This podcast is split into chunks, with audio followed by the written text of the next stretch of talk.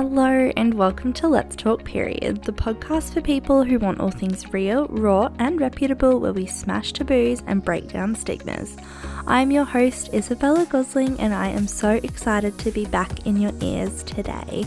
There was meant to be an episode on Wednesday, and then it just all went downhill, for lack of a better word. Things were busy, I was tired, which is very ironic because this episode is all about adenomyosis and fatigue.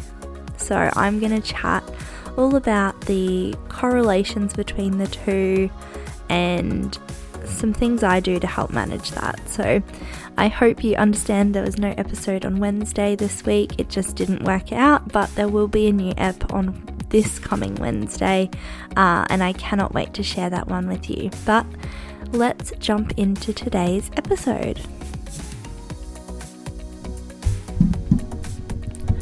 So, with adenomyosis, there's not a lot of research into the condition. Like, if we think there's a lack of research into endometriosis, there is even less research into adenomyosis, unfortunately, and um, in research world, adenomyosis is still considered to be like a relatively new condition. So it's only been researched in about like the last 50 years or so. So the body of work in it is quite small and um, the funding for it is quite small as well. So that's, you know, something that needs to change because so many people are affected by adenomyosis as well as endometriosis. Um, if you have endo, you're also more than likely um, to be at risk of having adenomyosis as well.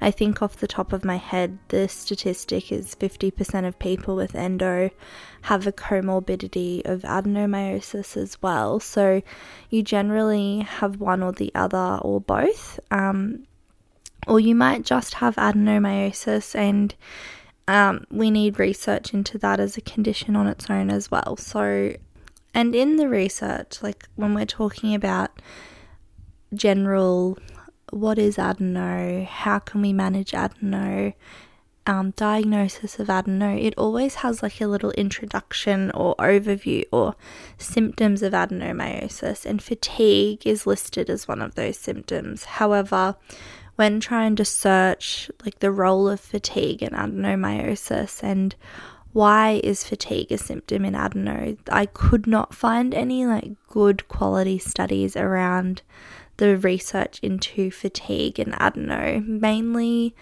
there's studies around like the treatment of adeno using um, different hormonal treatments, the um, you know use of uh, ultrasound scanning and MRI and diagnosing adeno, which is like all really needed, but it would also be good to have some research into why some of these symptoms are occurring as well. So, fatigue is one of the ones that I struggle with the most, and it can be really, really tricky to navigate, and it's kind of like you're walking a bit of a tightrope.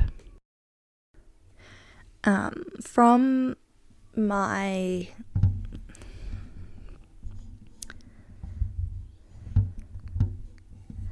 what I've been able to sort of deduce from the studies as to like some reasoning behind why fatigue is a huge factor for adeno is like twofold. So I guess there's one side of things where you've got like a really heavy period and you might have like a lot of blood loss throughout the month and that could then turn into iron deficiency which makes you tired um, and that can really make you feel fatigued and exhausted. And you might need to be taking iron supplements, or you might need to have an iron transfusion because, um, you know, anemia can make you tired. So that's one reason why adenomyosis might cause fatigue due to the blood loss.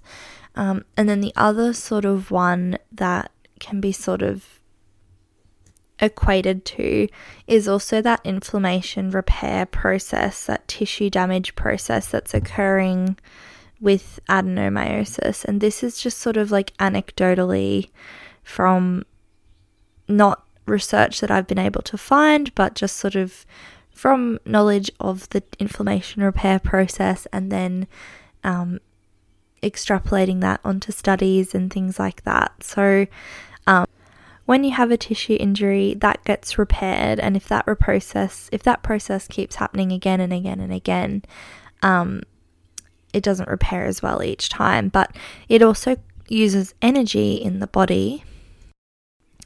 It uses energy in the body to repair this, and that you know we can't see that happening every day, but internally, like that's using energy and that can cause fatigue as well. And having inflammation in the body can be tiring and lead to fatigue. So that's sort of two reasons as to why fatigue is like a symptom of adenomyosis that haven't really been researched properly, but can be deduced, I guess. So, anyway, I would really love to see more research into that. And because I know it's, like I said, a huge thing that I suffer from, but also something massive that so many other adeno sufferers uh, deal with as well fatigue. But I thought um, for the other half of this little episode that I would share some of the tips or things that I do to help manage my fatigue and, you know, help me live um, as best quality of life as I can living with adeno and managing and navigating fatigue.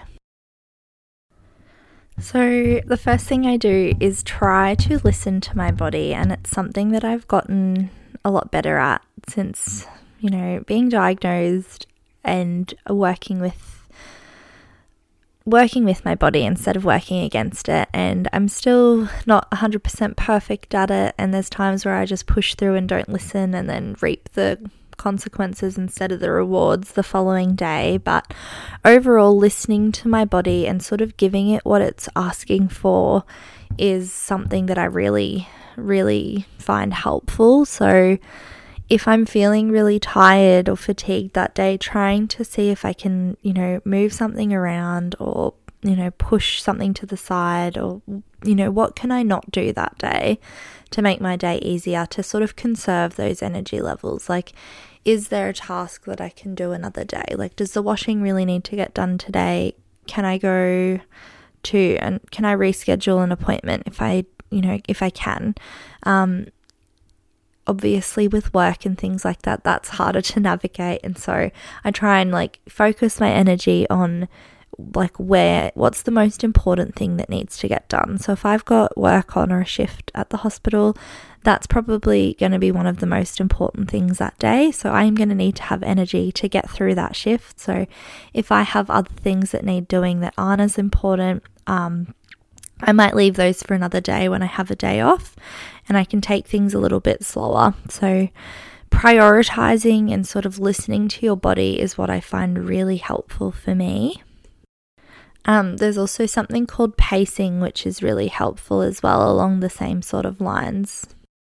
Um, so, pacing was first sort of coined in the 1980s, like the late 1980s, and it's sort of similar to what I was just describing. It's a method of like not overdoing it and causing yourself to sort of crash with that fatigue. So you do one activity and then you have a rest, and you do another activity and then you have a rest. And it's sort of a way to sort of conserve and prolong that energy when you are living with adeno or another chronic illness and you are navigating fatigue.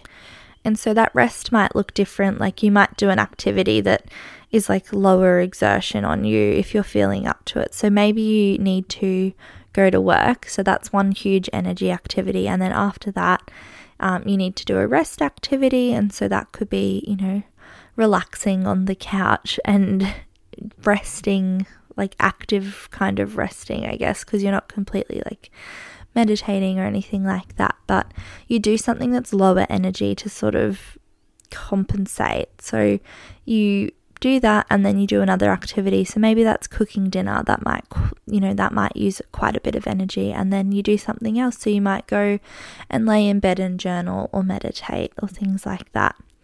Um, so that's pacing. It's sort of like you go up and then you come down, you go up and you come back down. Um, another one, I guess, that is used quite often is like the spoon theory, and like activities call, use a number of spoons, and you only have a number of spoons throughout that day. So you don't want to be out of spoons before the day ends. So, like, again, prioritizing and choosing those activities that sort of work in with you. And, you know, one day you might have more spoons than another day. Um, and it just depends, like, what works for you. So, maybe you can try pacing um, and see how that works, like doing an activity, having a rest, doing an activity, or maybe you know you'll use the spoon theory already, and that could be really helpful as well as to like not overdoing it. Um, the other thing that I find really helpful is moving my body, and I know when you're feeling really tired, that be, might be something like you don't really want to do, but I know like I feel a lot better afterwards. Like might be feeling really tired, but you do get that little burst of energy at the end of like going for some sort of movement. It doesn't have to be intense. Like, I'm not talking anything crazy. Like, it could just be like a 10 minute walk, see how you feel, and you go, no, that's enough for me, I'm done. But, you know, you feel sort of good for going and doing that movement, and you get extra oxygen and you get um, a chance to sort of stretch those muscles out a little bit and provide a little bit more energy, um, even though you are exerting energy. Or, you know, having a stretch session can also help um, if you don't want to go for a walk, just doing some gentle stretching. Um, it all depends what, you know, what your energy level is like when you're starting out with that. Not really starting out, but when you're navigating that day, what you're really up for, how you're feeling. So, yeah, like you know, it could just start out with just some gentle stretches and see how you go. Maybe you are like, oh no, that felt okay. I could go for a little walk or anything like that. So, figuring out like what movement works best for you that day and keeping it gentle. And I'm not saying you have to move every single day, but I just find that that helps me um, when I'm feeling not too fatigued to um, move my body a little bit because I do find that gives me some energy. Uh, this one goes without saying, I guess, but like getting a good sleep is really helpful for managing my fatigue. So, making sure I get at least eight hours of sleep every night. Um, if I don't, I get really cranky and really irritable, and I just feel completely exhausted. So, things that I try and do to help make sure I get a really good sleep is that I try and wind down in the evenings. So, try and reduce that screen time and try and um, limit it. I have like a yellow light filter that comes on my phone at 6 p.m., and my phone tells me it's do not disturb bedtime at 8 o'clock. And so that's two things that I've found really helpful. I also make sure that my space is like set up for sleep, so my room's not too hot. My bed's all nice and made. I'm ready to dive in. Um, this is super extra and not already like not you know something you need to do but sometimes i do find like a little sleep spray or a pillow mist or something like that is really nice as well just like a nice little touch. Um, but yeah and then i also like to make sure that my room is super dark like and if that's something that you know isn't really easy for you i use a um, one of the migraine masks from Spoonie Society.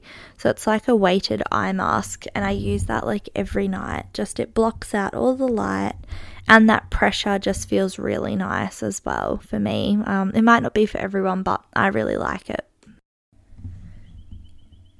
um, the next sort of thing, I guess, is like diet. So, making sure that you are trying to eat lots of really nourishing foods. So, those leafy greens, getting those good healthy fats in, because um, our nutrition can really play a role in, you know, supporting our body. So, trying to really get the most out of what we can. So, if you aren't really sure what to eat or how to navigate that or anything like that, I really do recommend seeing a nutritionist or a dietitian or a naturopath who specializes in these chronic conditions. And um, I'll share some people at the end of this episode in the show notes. But I think that's something that can be really helpful to sort of boost that energy as well.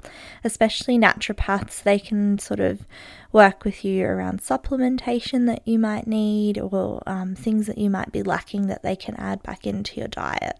And then the last sort of one that I use quite regularly is sort of it's um, you know, again, it might not be for everyone, but I find this really helpful myself, is like going floating.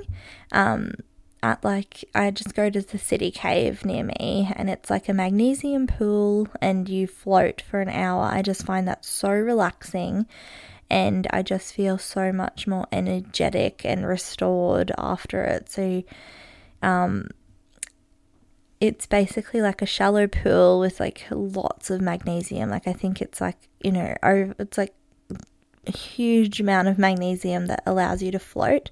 And um, it equates to the equivalent of like eight hours sleep according to the float place. So, you know, take that with a grain of salt. I'm not sure the evidence around that. However, I do feel really rejuvenated and refreshed afterwards. I hope this has been helpful and that you've taken something from this, or if you have other ways that you manage fatigue, I would love to hear them. Um, come and comment on the latest Instagram post about this episode and tell me all about what you do to manage your fatigue, or hop into the Facebook community, the Let's Talk Period community. Um, the link's in the show notes, or just search that on Facebook and tell me all about how you manage your fatigue. I would love, love, love to hear from you. If you did enjoy this episode, though, I would love if you could share with a friend or a family member or anyone who you think might enjoy, or just share that you're listening on Instagram stories. That just helps to find new listeners for the Let's Talk Period community, and I am always forever, ever grateful for any support from you all. Other than that, I'll be back in your ears on Wednesday with a brand new interview episode. Let's Talk Period is produced for educational purposes and the information, recommendations, and topics talked about does not constitute medical advice or take into consideration your personal circumstances or medical history.